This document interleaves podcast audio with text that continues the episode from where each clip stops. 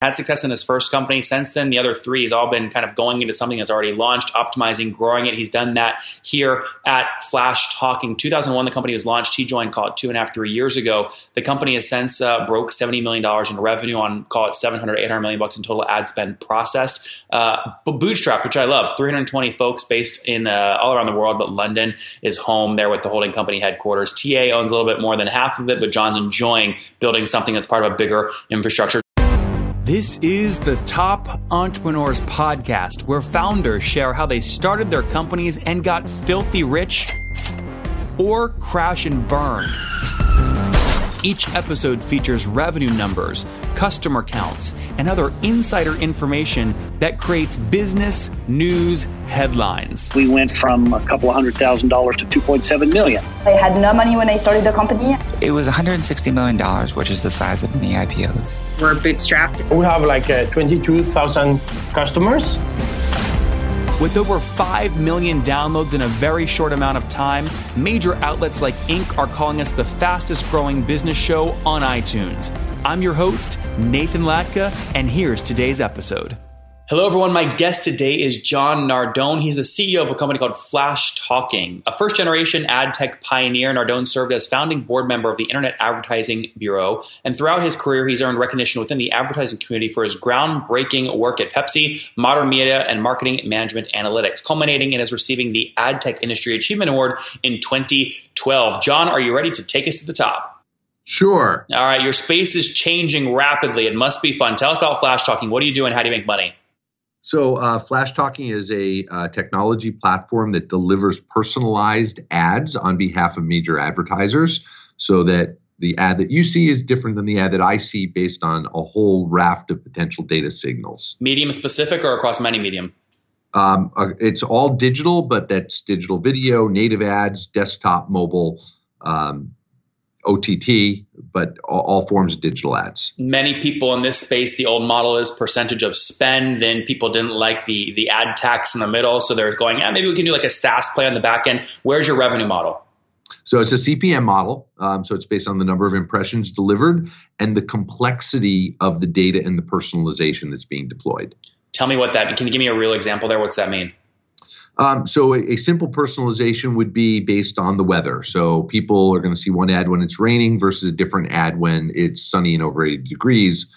But that could also uh, be a very, very complex set of rules that would say um, if you've been to the website, show the last three items in order that the person saw. Saw. If you haven't been to the website, show the items that are most popular for people in your geography. Unless it's raining, then only show items from the outdoor catalog, except if, and you go on and on. And as you deploy more and more complexity in the rules, the cost per thousand ads delivery goes up. And, and walk me through, kind of generally speaking, you know, I mean, are you looking at a SaaS play at all? Are you seeing any erosion in the, your CPM model, that revenue stream, or no?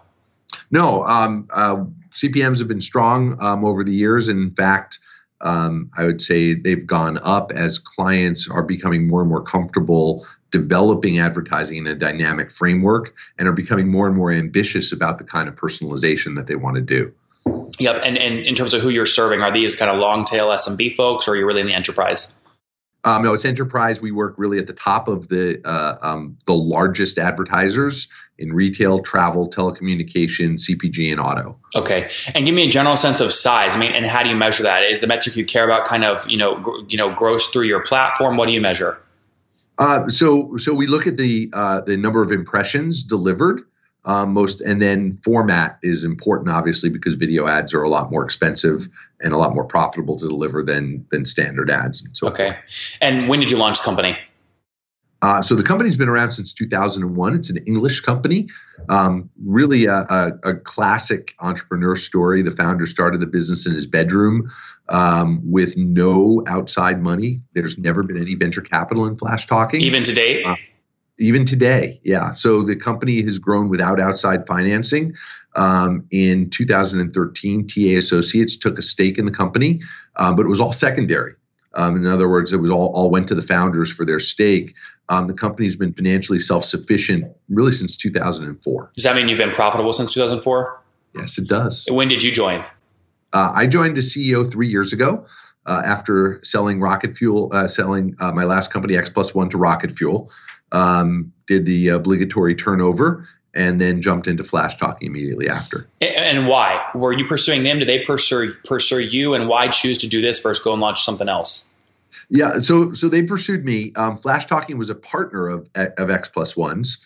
Um, you know, X Plus One was one of the first DMP platforms, and so we had formed, forged a partnership with uh, Flashtalking to so that our data could be pushed into Flashtalking from the DMP and to drive personalized ads. It was a natural kind of partnership. Um, I was interested because you know an ad tech company that was profitable is sort of a, an unusual uh, animal. You don't run across them very often, but also um, you know for the last uh, you know 12 years of my career, I was really deep in the analytics. Um, and X plus one was certainly uh, you know analytically driven. Um, and I, and I realized I missed the creative part of the business of my early days as a client and at, at the agency. And Flashtalking presented a unique opportunity to be data driven and analytics driven, but in the creative context, which really nobody had focused on. Uh, and and it's proven to be a big opportunity. Is now um, it clients are really getting around to figuring out. I built my DMPs. I've fixed my supply chain for ad buying. I've got my DSP strategies done. Now, how do I apply all this data to my creative product? And, and I'm curious kind of where you've scaled to since you've joined the company. So in 2018, this year, uh, you know, how much ad spend do you think you'll process through your platform? Oh my goodness, uh, hundreds of millions of dollars. I mean, we're we're going to do somewhere close to 70 million in revenue, and you figure that the the uh, the the ad spend is you know 90 percent, or the the the ad serving is only you know less than 10 percent of the total ad spend. So um, hold on, hold on. I, I, educate me there. I'm not following that. So 70 million in revenue. What then comes out of that in terms of costs? Uh, no, no, nothing. Nothing comes out of that. Um, so uh, let, let, me let me spin it back the other. The question you asked was how much ad spend goes through the platform. Yep. And I'm trying to reverse engineer the number. So of every dollar that the client spends, 90% of that is going to go to the, the, the media and maybe 10% or less is going to go to the uh, ad serving. So which is you, done, right? Which is us. So if we do 70 million in revenue, that probably means it's 700 million in total spend that's flowing through the platform. Yep, got it. So how do you like? Do you compete with the Bill Wise at Mediaocean in that kind of space, or no? Different different spaces. No, different spaces. In fact, we partner. Uh, Prisma, um, which is part of Mediaocean, is an important partner. Uh, so when, when, if if an agency is using Prisma as part of their sort of media planning infrastructure, they'll push those placements into Flashtalking's infrastructure so that the ads can be served. And where's the company today in terms of, of, team size? And I'm curious, kind of how much you know the breakdown between engineering versus you know inside sales, things like that. So we don't have an inside sales um, function; they're all ex- external sales or account management um, who are serving the clients that are in the house. Um, about 70 um, in uh, engineering and product development uh, globally, uh, probably 35 or 40 in sales. Um, and client and direct client support, and then we have a large technical support organization that is neither engineering nor uh, client serve, you know, direct clients. They're doing technical troubleshooting um, and supporting uh, the the actual products in market. And how many there? Uh, maybe 25. Okay, so about 130, you know, 135 people total. No, 320 people total. 320. Okay, the numbers you just gave me, I added up to that. So there's there's more there's more people here that I'm not. Where are they? Yeah, well, well, so so you've you've got, uh, of course, your your uh, uh, uh administrative uh, infrastructure for accounting, and there I include management in there. We have a strategy consulting team as well. That's a separate team. So there there there are a number of other uh, functions in there. And where's uh, where's headquarters? Where are most people based? So, so technically speaking, headquarters is in London. It's a UK-based company, and that's where the holding company is based. Um, I work out of New York and Connecticut, as does the CTO and the CFO. Um, and so I guess you would call New York the informal headquarters. John, how the hell do you get excited? A guy that started his own company, how the hell do you keep your excitement level up when you're working for basically the man? I mean, you're, you're, you're part of a holding company. I just, I'm curious how you manage your emotions there. Well, it's our holding company. Okay. Um, so, so not one of the holding companies. Well, T- I thought you said TA. I thought you said it was TA.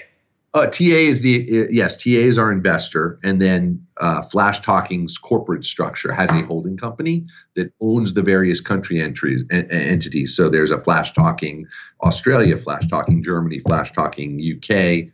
Flashtalking uh, is then incorporated as, as a bunch of entities, and we have a holding company based in the UK called Simplicity Marketing that houses all of the operating companies. I see. I see. The numbers you just gave me though on revenue figures is that just yours, or is that across all the No, that's uh, that's across all. Okay, got it. So, so did, well, TA though. I mean, do they own more than fifty percent of the company? Was the secondary larger than that?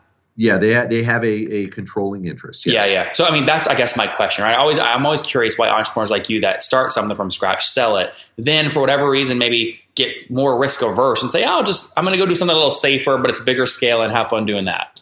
Well, I, I, I don't necessarily look at that. Well, I'm I'm not the guy who starts companies from scratch. I've I've done one of those um, in my career. This is my fourth ad tech company. Only one of them did I start from the beginning.